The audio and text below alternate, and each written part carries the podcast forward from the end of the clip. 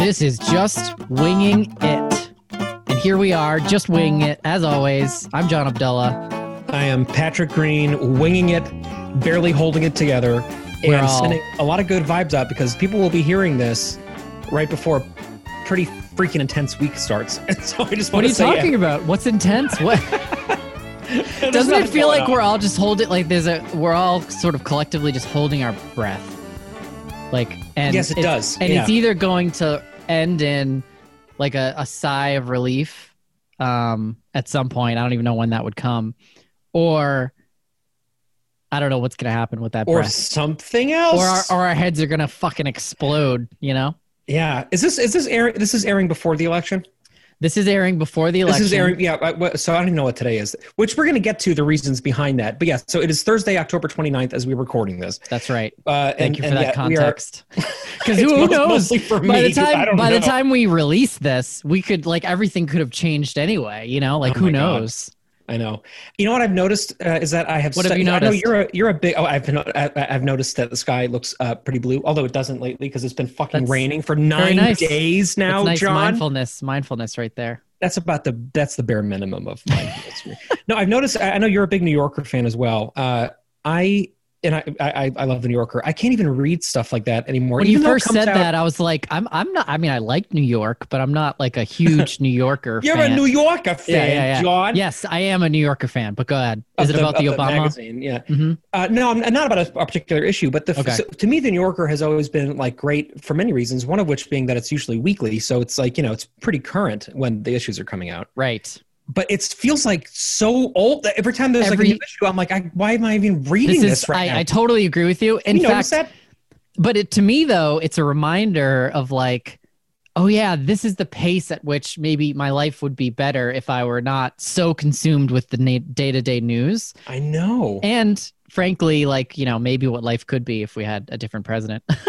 But it's like even within the day, if I'm not checking in with the news cycle honestly, hour sometimes, then I feel like I have missed so much because I have. That's what's getting crazy. Because you have. That's right. Because I actually have missed substantive things that have happened within the hour, which of course I can't do anything about, right? Yes.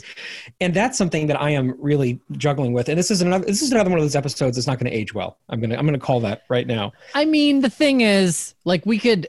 The obvious topic right now would be the upcoming election, but we're not going to do that. You know, go listen to that topic everywhere else. There are many other podcasts that will unpack that. Yes. But what I do think that there is something to it worth unpacking a little bit before we get rolling. Okay, so I'm wrong. I was having a conversation with Greg of Greg and Meg this morning about Greg and Meg, yes. Mm-hmm. Greg and Meg.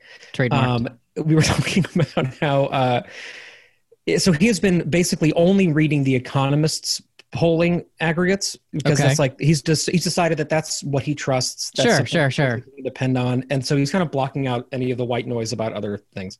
Okay. Whereas I have gone down the fucking rabbit. Like I am off the deep end, John. I am up all night. What are all those charts behind you? You see, there's little lines drawn between everything. Yeah, I haven't changed in a month. No, I feel like I 538 has this like electoral calculator thing that you can play with to see what happens when different votes get tallied in different places, and I have probably crunched all the numbers. 30 hours on that, and I'm sitting here fucking writing down like historical electoral data from different districts in Nebraska. So give it to us. What am I doing? So what's your summary? Mm-hmm. I'll tell you what I'm doing actually before I tell you what's going to happen, before I prognosticate. Yes. Let me tell you what I'm doing. What I'm doing is giving myself this incredibly stupid illusion of control and this is what I was saying to Greg this morning, is an illusion, and I'm aware of that as I am indulging it, right? Like, I know that by trying to understand this, there is 0 point to it. I am fully aware of that. And underneath that, that so resonates with me because I see it play out in work and in life in so many ways. And of course, maybe you won't be surprised that I'll take this to the place of Agile. I literally was about to make a joke about that. But foundationally, it's real. Yeah. In all seriousness, foundationally, there's so much comfort in living lives where we predict, right? We spend so much of our time planning and predicting. And now more than ever, we're faced with life that is changing so rapidly, constantly, that it's just an outdated model for living, you know, never mind working. And that's why Agile has become so big. But like the idea that we move from predictive to empirical, that we actually focus on, okay, here's what's, you know, here's the information we have, here's how I adapt, and just constantly kind of working in that way. I don't know. I found it to be liberating, and it should be a whole topic because we could explore it. And I'll tell you way too much about Agile. But you know, that would be great. I would personally really benefit from that, John, because I'm off the deep end right now with this shit. It seems like it. Yes. You know, it's funny. I've been thinking a lot about the differences between this and 2016. Obviously everybody has, right? In 2016, obviously. I feel like people were like, oh, here's a couple polls we can look at. Look at this trend. Like, look at this trend. Now everybody I talk to has like a doctorate in fucking electoral polling mechanics.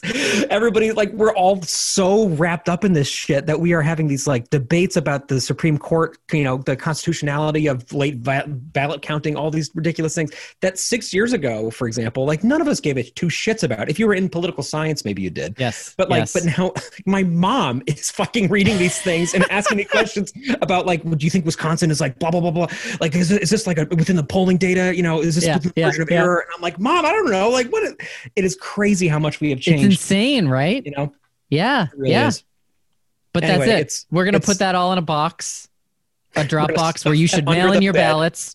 I've been doing phone banking too, which has been an interesting, that could be a whole other topic, but that's been a kind of a fun way. I felt this like guilt of not doing more this whole time frame. And finally, I've not done much. Like, I don't want to, you know, pretend I'm this like crazy Mr. Repatriate over here. I've done two phone banking sessions, you know, 2 hours each. And it has been illuminating in terms of, you know, just how the stakes obviously are so important. And there are just these few, you know, states that unfortunately, because of our system, will determine so much of this election. And like, to think that, you know, it hinges on people literally remembering to like sign their ballot, you know, and the value of just reminding people to do that and to mail in their ballot and all this. So anyway, but we're going to put it in one of those drop boxes where you should put in your ballot if you haven't already, please.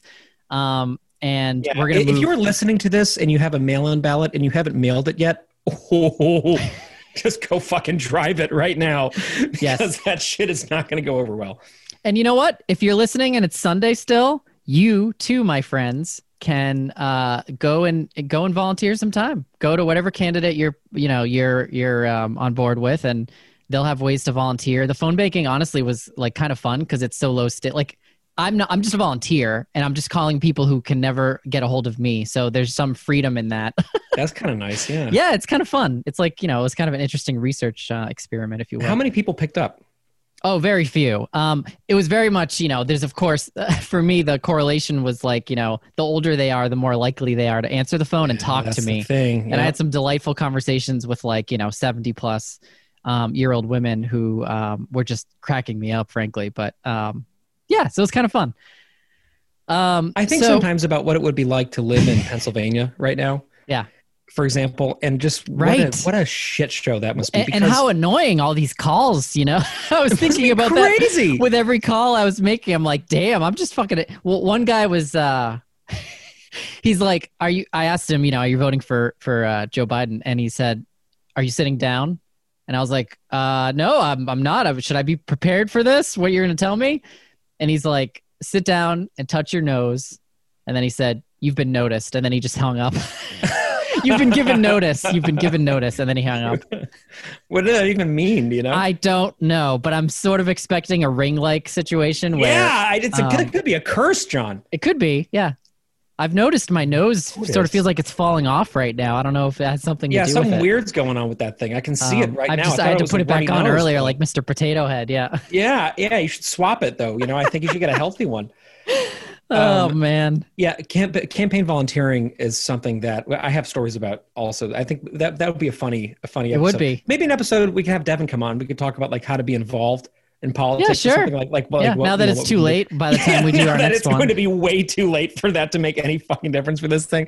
But hey, there are more elections. Well, maybe. I mean, who knows? Who the fuck knows after this Democratic elections in the future? But our next episode, folks, it could be like, first of all, don't be surprised if you don't even hear from us ever again after this episode. First of all, okay, we'll just start there.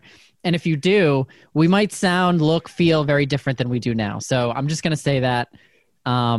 and it'll be what it'll be. We're just winging it as always. It's just sounds of explosions and gunfire in the background. There's like it's like state propaganda. I mean, we're laughing, man, but fucking who knows? Who knows, man?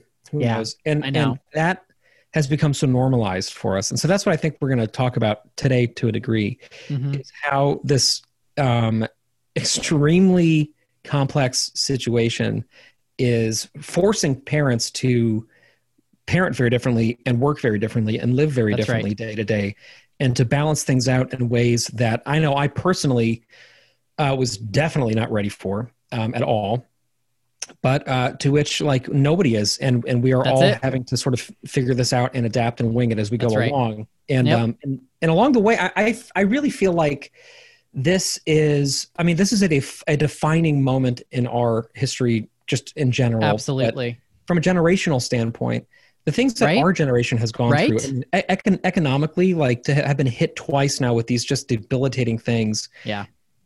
Let alone the fact that we were basically just coming out of our childhood on 9/11, and all of these our first half of our lives through some shit, by some real shit, right? And speaking of shit, if we could take just even 30 seconds to really shit on boomers, because talk about a generation that just dodged everything. I mean, honestly, they've not really had any major conflicts or wars that they've had to, be involved. I mean, obviously it depends where you fall in your boomerdom. The boomerang, But they're this like in-between generation before all the shit that has happened now. So, I just want to give one okay boomer shout out there. That's a good okay boomer moment, I think. To be fair though, they did in their early years, they went through not in their early years, right? Their early years was just like they're fucking kids, rampant prosperity, right? Yeah. And then of course they had, Vietnam, and they had, the cleanup from the Korean War and all of the stress around the Cold War and things like that. So there were definitely huge things going on in their early years. And then it's like they got over that hump and they all got conservative and started blowing money on things. Were they fighting in Vietnam though? Weren't they They were mostly just protesting against it, right? Yeah. Yeah. Yeah. Which I appreciate that. That's fair. That's fair. Me too. It's just, I love my parents and other boomers out there. I'm just saying. It's also our primary listening audience, to be fair. It's 98% baby boomers. We've just excluded them all, but whatever. Yeah. Fuck it. I don't care. We're not getting paid for this shit. So that's true. If our listenership goes down to zero right now, John. That's right. If it goes down to zero after this, it's been fun. We'll still keep talking. But we, so we had those things happening in our youth, and many of our friends, ended up getting enlisted and going to places like Iraq and Afghanistan and all of these things, we've talked about. Yep. And then, of course, now, like as parents of young kids, we are forced into this just totally bizarre place where we are trying to navigate this incredibly unstable environment as adults, but also navigate it in ways that our kids can keep up with and understand and make sense of. And cope with the failures of the boomers. Yes. Mm-hmm. That's true. Who are currently leading us. Yep. Mm-hmm. Yep. And it's really taking a toll on a lot of us, I think. Oh man. Yes. So I think for the purposes of this, as usual, I want to bring it back to like us and what will help us in this moment in our lives, especially you, Patrick. That's, Agile I really consider it my sole duty in life to help improve your life. So that's true. I pay you after these. People should know this is actually $50 per hour. So that's part of why I'm always in a rush is we're trying to talk about. This is my therapy session. So it's been, exactly. So this, I feel like there's something unique in the role that we're both playing right now. As what I'll call, it's not stay-at-home dads, it's like work-at-home dads, where we're we're both and sex symbols. That's right. Yeah. We're both balancing the sort of unique burdens of, and I'm not trying to make this like oh woe's me kind of thing. It's just distinct in that both of our spouses are out working, and we are the person at home, also working, but also being that person to help navigate, this whole time period with our kids, somewhat in school, somewhat not, and all that. So I feel like that is worth, digging more into and sort of just setting that context out there first to understand better kind of where we're coming from, because it's going to be the basis for, I'm sure, many episodes at this point. Totally. And this is something that you have been dealing with for quite a bit longer than I have. So I do want to sort of go back through some of that with you.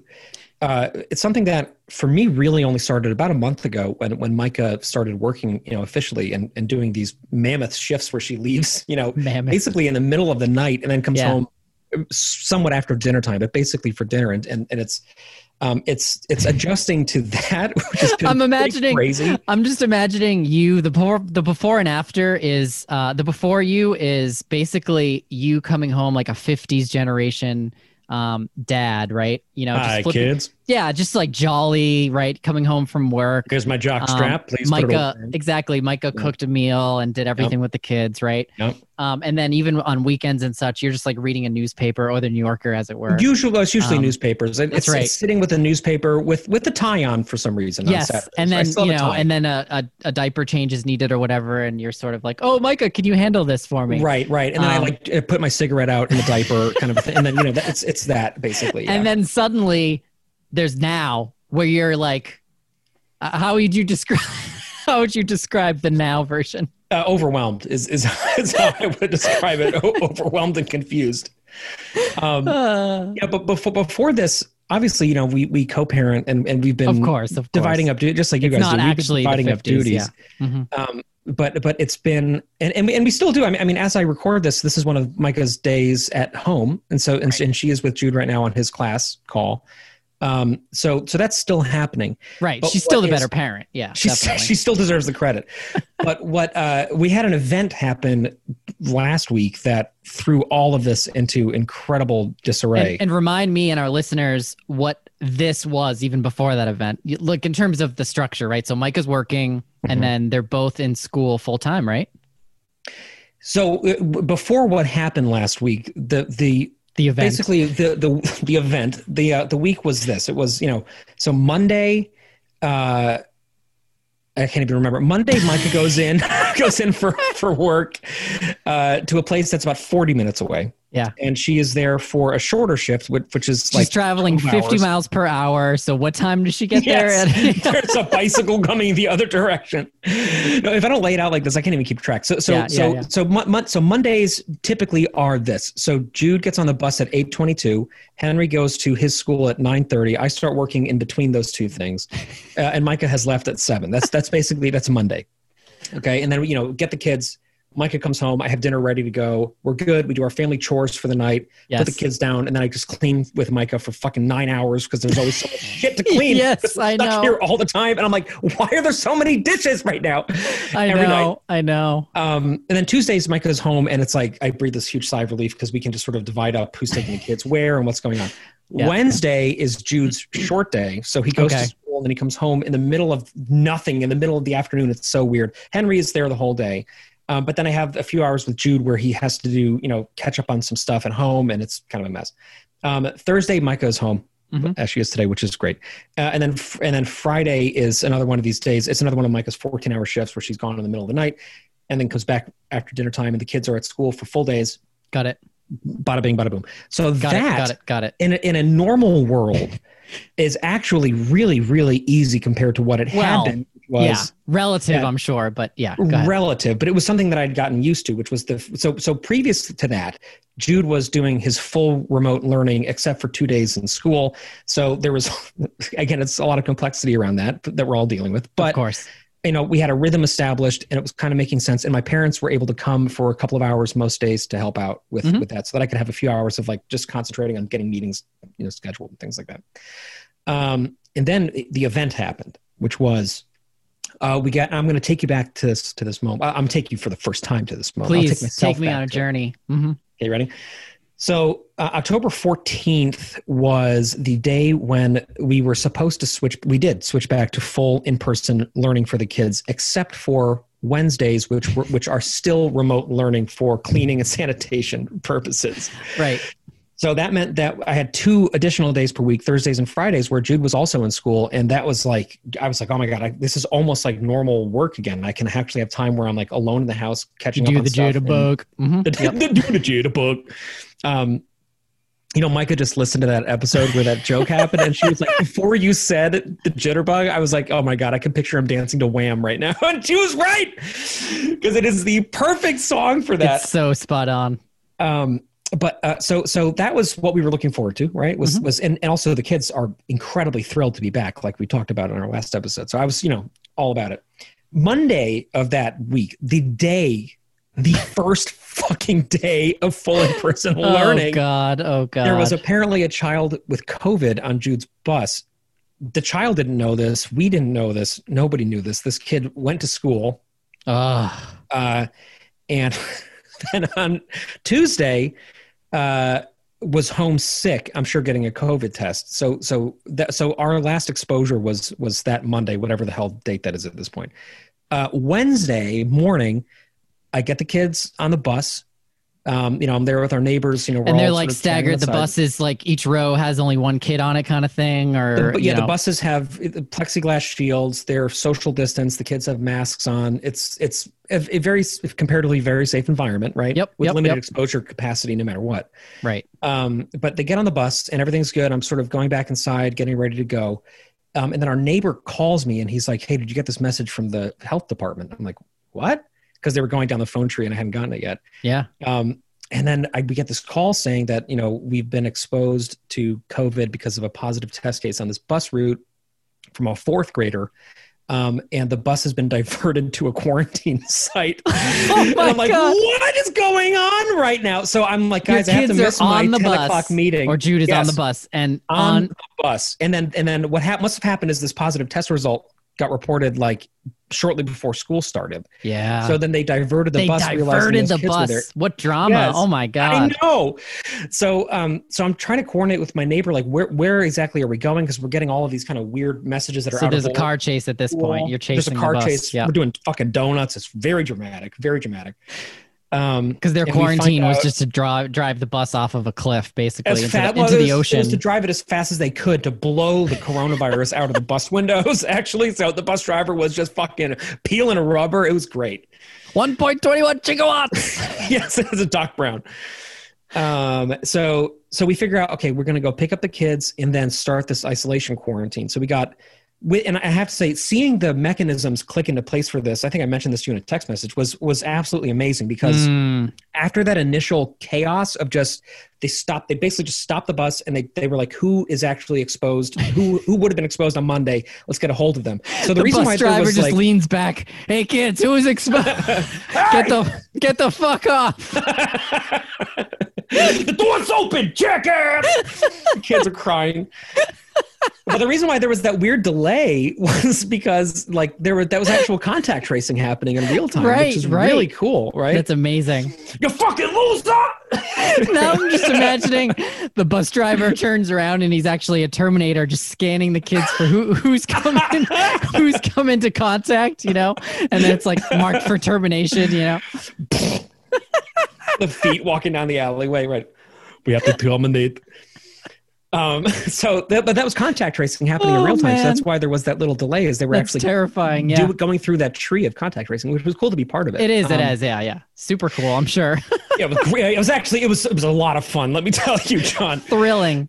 But it was cool seeing it actually happening in real time and seeing how as things sort of clicked and they realized what the plan was, we got right away messages from the Department of Health. We got messages from the school board. We got messages from the principal. We got next steps guidance. We got, all of that stuff. And we also got instructions on how to go get our kids. So we drive to the kids. They're building. You drive up to the bus while it's going. Jude rolls out. And you have a convertible, yes. So he just kind of fucking flops. Right. Well, I did not have a convertible until the Terminator actually ripped the roof off and just threw Jude into the car. It's like, man, they're not messing around with this shit. God. So you pick up the kids. It's Wednesday at this point. This is still Wednesday. So they have been building a tent in the back of the school athletic fields, this big white tent that looks like what you saw in Wuhan at the beginning of the coronavirus with these pop-up hospitals. And Jude's like, I think it's a classroom. And I'm like, that doesn't look like a classroom. There's fucking respirators spread out. That's what it looks like. Holy shit. It is actually an outdoor learning space. So, but when I pulled that was where the kids were being quarantined. So pulling up, I just saw my son in this white tent in the middle of an athletic field, segregated from other kids wearing a mask. Oh my God. So I get Jude and I'm prepared for him to be miserable. And he was like, what's up, Dad? like took you long enough. I'm like, what? So he's been actually like incredibly, again, like we keep mentioning, so resilient with this whole thing. Yeah. Even though he's like, oh man, like he wanted to give like Parker his Beyblades back because they traded, and he was like, oh, you know, he was disappointed, you know. Yeah. But dealing with it, fine. But so that meant that after one day we are back again on full quarantine, meaning we had no help from my parents whatsoever with childcare. Right. Which means that I had basically a week or a little bit less than a week of work that was just absolutely insane trying to maintain. This is for people who are not in nonprofit fundraising. This is the craziest time of the entire year. And on top of that, so there were like a lot of things that were kind of depending on me being very present for stuff. Yes. That kind of ground to a halt for a little while. And I was like, I have to take personal time to figure out what the hell I'm going to do about this. Yeah. Because in addition to being stuck at home, the kids are distance learning, especially Jude is like very specifically distance learning and has a lot to get through. And is the path, I mean, there's so much here we wouldn't have time to dig into, but like, first of all, if they're taking all these measures to keep kids separate and masked, then I'm like a little scratching my head about the quarantining that happens, you know, if they're in the same space. Cause like if the space was safe or at least deemed to be safe enough, you know, for them to be together. But so that's one thing. But the other is, isn't there a path to them going back if they get tested? Like if they got COVID tested, couldn't they just go right back? Or did you have to still quarantine them for the whole time? We are still quarantined as of this recording. Yeah. I think the process for us, and this is the thing, it's different everywhere, right? And everybody's trying to do the best they can to figure out how to navigate this safely. But I think for us, you can still have the kids tested and have proof of that and then send them back. Right. But which I think is great. But that being said, because testing is not completely accurate and because the window from exposure is hard to pin down, the thing is that, like, you know, we of course wanted to get a test right away. Yeah. And the pediatrician was like, well, it's not going to be effective yet. You know, you need to wait 7 days from the initial point of exposure. Oh, wow. For it to be dependable. I didn't know that. Wow. Yeah. And so, you know, we had to wait until a couple of days ago to get it. And luckily he was negative, and we knew he was because the exposure level was so incredibly minuscule for this thing. Yes. And none of us had any symptoms of anything, you know, and we are already hyper cautious about this. Like we kind of knew that this was fine. Yeah. But out of respect for the process, you know, we're not going to exactly, you know, push back on any of this. We want to take it carefully. You don't want to be that parent. But in the meantime, though, there have been many more cases now coming out that are popping up in different schools in the district. Really? And other people going into quarantine. Wow. This is the first, honestly, I've not encountered any in my personal life or even in what I've read locally of any outbreaks in school. Well, that's not true. I've heard of one outbreak in a school. Like the night before they were going to open, there was like a high school outbreak and they decided remote learning. Like the night before they were going to open. So it definitely is happening. But overall, from what I've been reading, it's been going pretty well in schools in that they're not, you know, these vectors that we were concerned about. And I should be clear, these are not outbreaks. There have been two more confirmed cases since it happened in a town with like 30,000 people in it. So it's really not that bad. There have been more presumed cases that have been then deemed not actual real COVID that just came up on like a preliminary test as positive. Yep. And I really respect the fact that the school system is taking it as seriously as it is, because these people, like the three cases that have happened have been and two of them were in one school. The other one was in a totally different school. None of them were in the same classes. They're all totally separate. Yes. Right. But it's just, I'm just becoming more aware of how this is going to go. And like, and that this is how it has to function. If we're going to even try to keep this in-person stuff going, which I think we kind of can at this point. Yes. You're right. You have to jump on it immediately. Yeah, exactly. I mean, that is actually extremely impressive, you know, that literally the kids were on the bus and they stopped. I know. Isn't that crazy? And they stopped the bus. Yeah. Yeah. I love that. Yeah. That's really good. Yeah. So how are you? Crazy. So you're now on week 2. Is this the last week of it or? I think so. I don't even know. This today's Thursday the 29th. This will they be back in school next week? The last assuming our country is still around, was Monday of the previous week. So that would mean that I think Tuesday of next week he's cleared to go back because we'll have been 14 days. Got it. But you know what's what's weird is that because we were all secondary, so he was primary exposure, we were secondary exposure, yep. and we were all cleared to resume normal life just with being extra careful.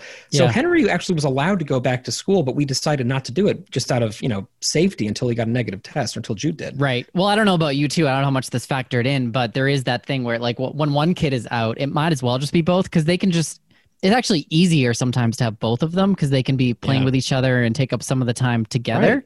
Right. So yeah, I hear that. But also there's no way, I mean, what we by the book should have done in this scenario was have Jude be on his own floor of the house and yeah. slip him food. I'm not going to fucking do that to our 7-year-old. No.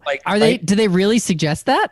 They did not suggest that. Okay, but that's okay. what like the literature suggests. You basically construct an outhouse for him and right. send him over and there. Throw yeah. dog food. Yeah. Yeah. You know, with adults, obviously that's what you're supposed to do. But with kids, you're not going to do that. That's horrible. But I have to say that very acute period where I was worried about my parents in particular was excruciating. Oh man. Because they yes. had seen the kids between that initial point of exposure wow. and the quarantining of the bus. Yeah. So they had secondary exposure to it. And as I've mentioned on the podcast before, you know, my parents are at risk, especially my dad, because of his cardiopulmonary issues. Yes. And breathing. So that's something that, I was really worried about. Luckily everybody's fine. And, you know, good. And they were able to see the kids yesterday for the first time since this happened because of the negative test. And they were, and my mom, like, so funny. She came with like so many presents for them. And she was I thought you were going to say she came in like a bubble, you know, a Tyvek suit or something. No, I was expecting, that's the thing too. Another thing I've been surprised by during this, one is continually being surprised by how resilient and adaptable the kids are. But the other one yeah.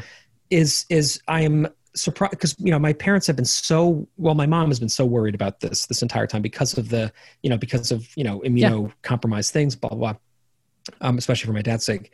And they both were like, no, like we're going to come see the kids. Like if as long as there's a negative test, you can't like keep us out. We're going to come see our kids again. Yeah. And I'm realizing that just like we've talked about many times on this since COVID started, people's priorities are becoming more and more clarified, I think. Yes. I think we're all yes. determining in our personal ways what actually matters right now.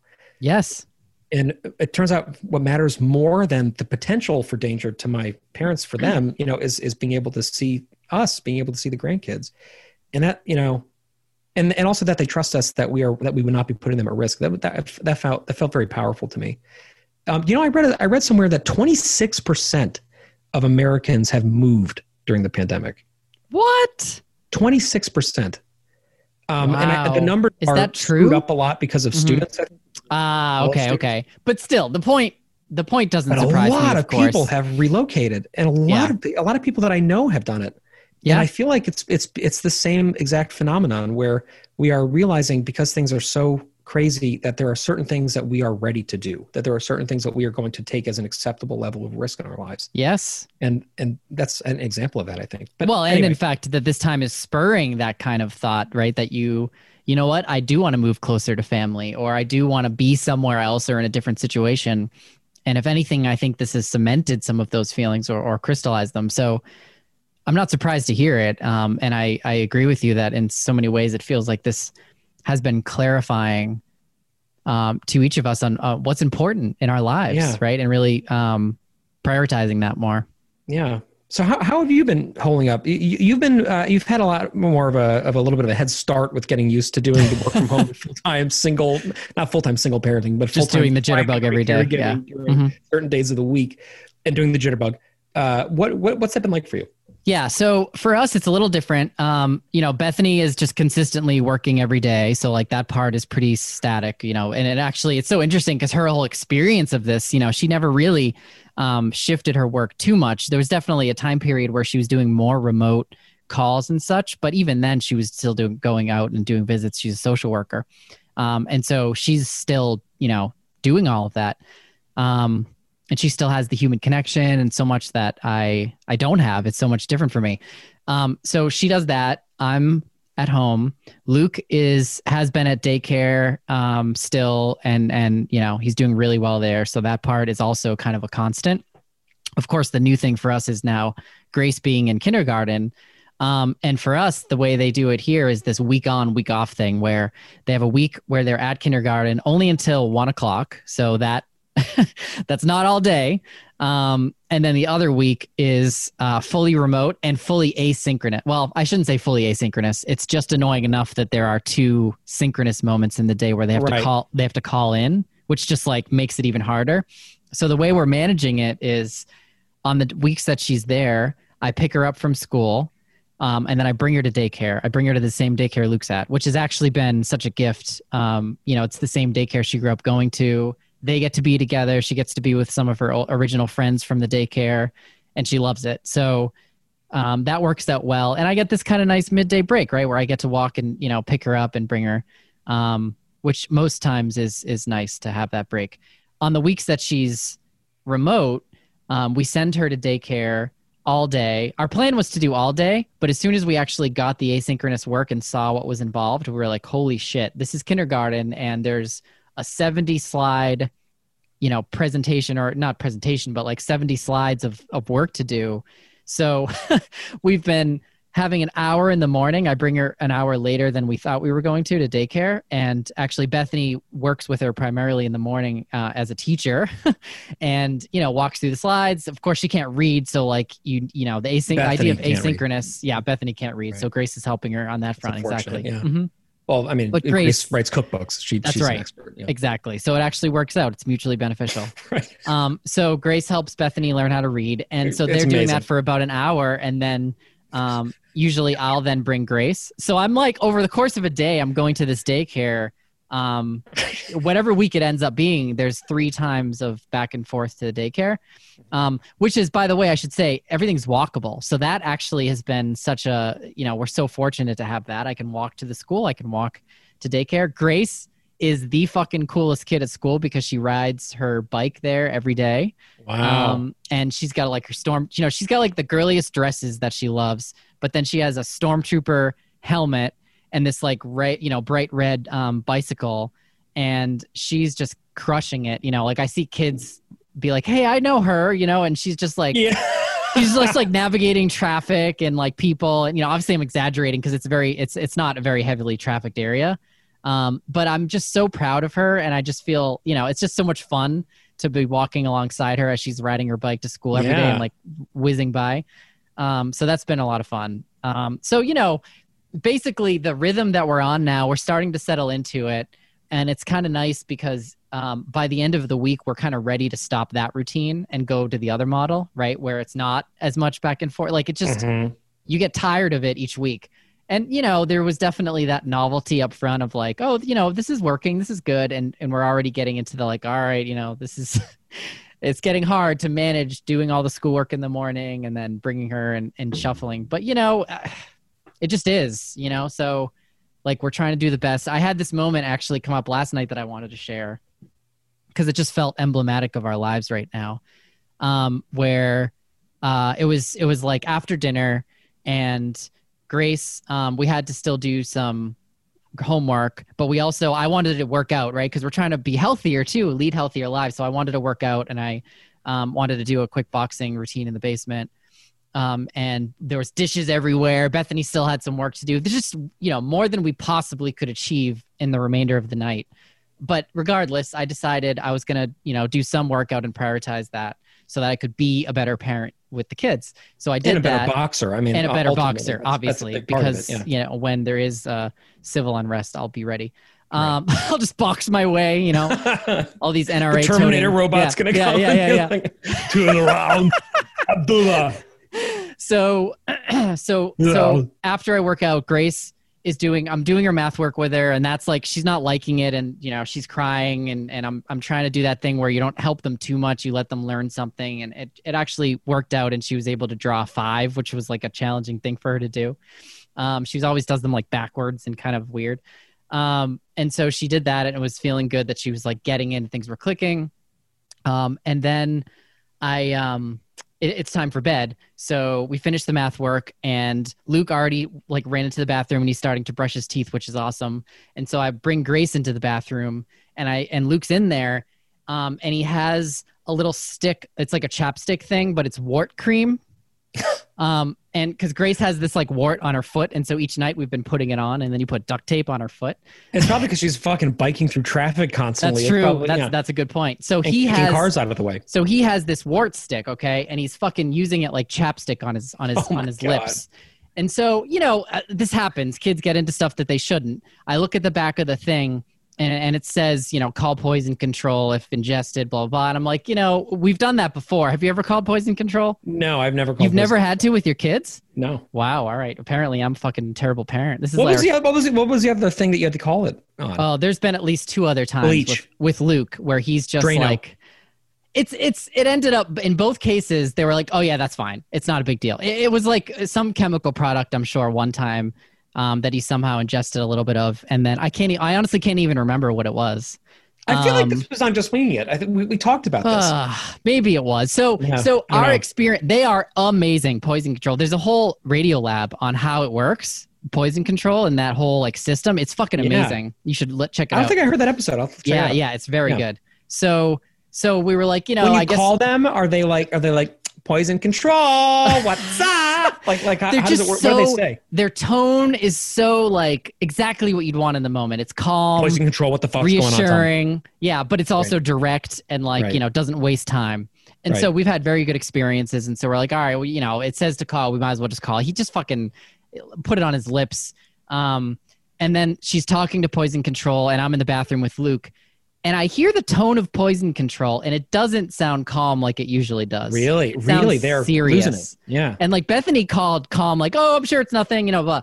And they're like, how much does he weigh? And she's like, you know, like 30 pounds. And she's like, 30 pounds or like 30 pounds? Like she's asking serious. And she's clearly asking questions in such a way that is like adding, you know, weight to this. And I'm like, oh, that doesn't sound normal. And then I'm talking to Luke and I ask him like, did you eat any? And he's like, I licked it. So, you know, so it was clear that he's actually, and I look at the back of the thing and it's like 40% some kind of acid. Wow. So it turns out this is a very toxic chemical that's in it. It's acid and it can be extremely dangerous to the point where people actually, it's used unfortunately for suicide attempts as well. Wart cream. Yes. Really?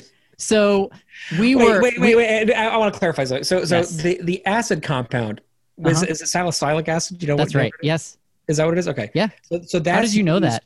I couldn't even say the word, but when you say it, I say yes because I'm sure that's what it is. It's I might not be saying like it's salicylic. It starts with S and it's an acid. That's what I know. There's a Y and a C. There is a Y and a C and an L. Yeah, I'm going to say salicylic. So whatever that is. Salicylic. Yep. So they use that for suicide, but they don't actually rub wart cream on their mouth, right? Because I feel like that would be such a terrible way. That would be such like an undramatic, like no way to do it. You know? I think they ingest like a lot of it. Right. Of the wart cream. I mean, I guess they get whatever version of it that they can. I think it's also an aspirin. Really? Yeah, something like that. I mean, I'm not Micah can fucking correct us. She'll correct. Yeah, please do. So suddenly it goes from us just like doing our nightly routine, you know, being like, oh yeah, we'll call whatever to this heightened state, you know, and we were like in a rush trying to get the kids to bed and it was later than usual and all that. It's like 6:00. And I'm like, you know, I'm listening to Bethany. I go out there. Yeah, 6:00. I go out and I listen because she's on, it's on speakerphone. Okay. And the woman's asking these questions and, you know, basically trying to understand whether he actually had like ingested a lot of it or if it was a little bit. Ultimately, she recommended that we watch him for at least an hour and check on him periodically for the next 4 hours because it can have a delayed reaction. Wow, really? So like this was fucking serious. This is some intense wart cream. Yes. So he's okay. And this was the distinction between us going to the ER or not was just like how much he had. And that's why she was trying to dig into that. Right. She was on the verge of telling us to go to the ER.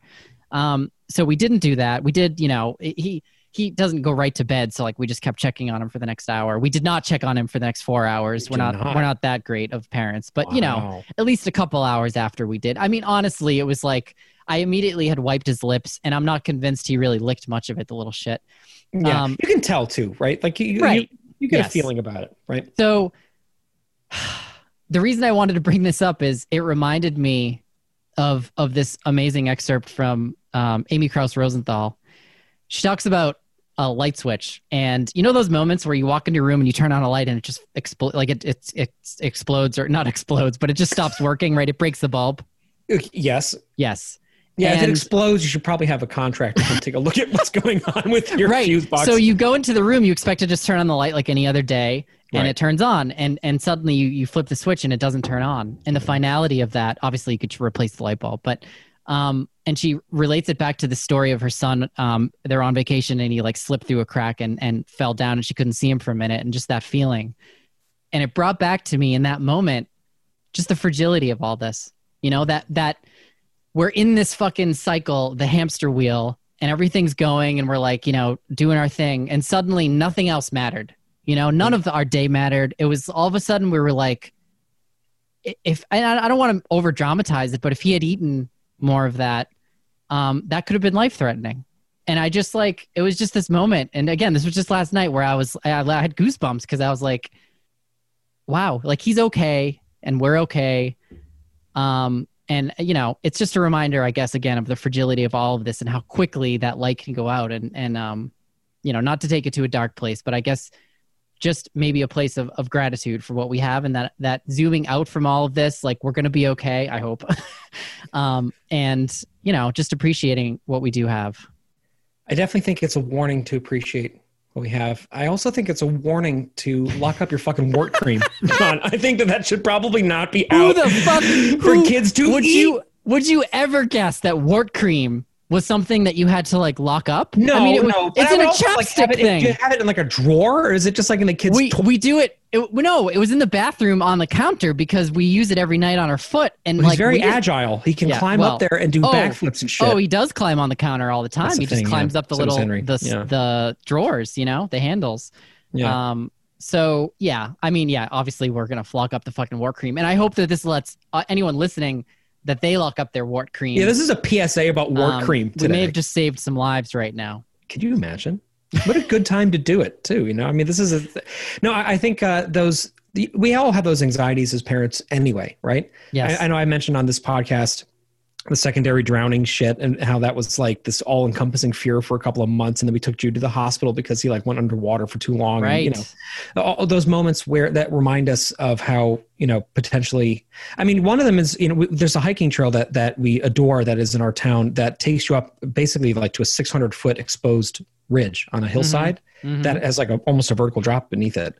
And we're, you know, very safe. I'm not, you know, I'm an idiot, so I'm climbing all over the place, but the kids are very safe and very walking alongside the edge. Yeah. I have no chill, as we've already established. Yep. And they're very safe, but like there are those moments up there where I think like, oh my God, what if a wind gust blows, you know, and that little moment. And then of course I like move them away a little bit farther, even though they're not on the edge to begin with, but I'm like, you know, you never know what can happen. Right. And those little moments are, with us all the time. And I really personally feel like they're heightened because of the vulnerability that we feel more generally right now, just absolutely in so many ways. And I'm trying to combat my instincts on that and separate where my anxieties begin rationally versus irrationally. And you know, one of them is a freaking trampoline, which of course has been a starring element of this podcast for a few months now. Yes. You know, we're still on that quite a lot, but a couple weeks ago, Henry landed with his knee locked. Ow. And I was right next to him and I saw it bend the wrong way a little bit. Oh. And in that moment, of course, you know, I dislocated my knee and very publicly once. And so that's something that I'm also very paranoid personally about. But in that moment, I was like, whoa, I really got to be careful on this trampoline with these kids. Like that's something, that, you know, but I also, then I went into this whole thing where I was like, really paranoid about the trampoline for a couple of days. And I didn't want them to go on. I actually told them that they couldn't go on for a couple of days. For their safety, quote unquote, but it was really for my mental health because I couldn't deal with the fucking anxiety that I was feeling every time I saw them jumping on it. Yeah. And that is not fair to them whatsoever, but it's also something that is real, I think, you know?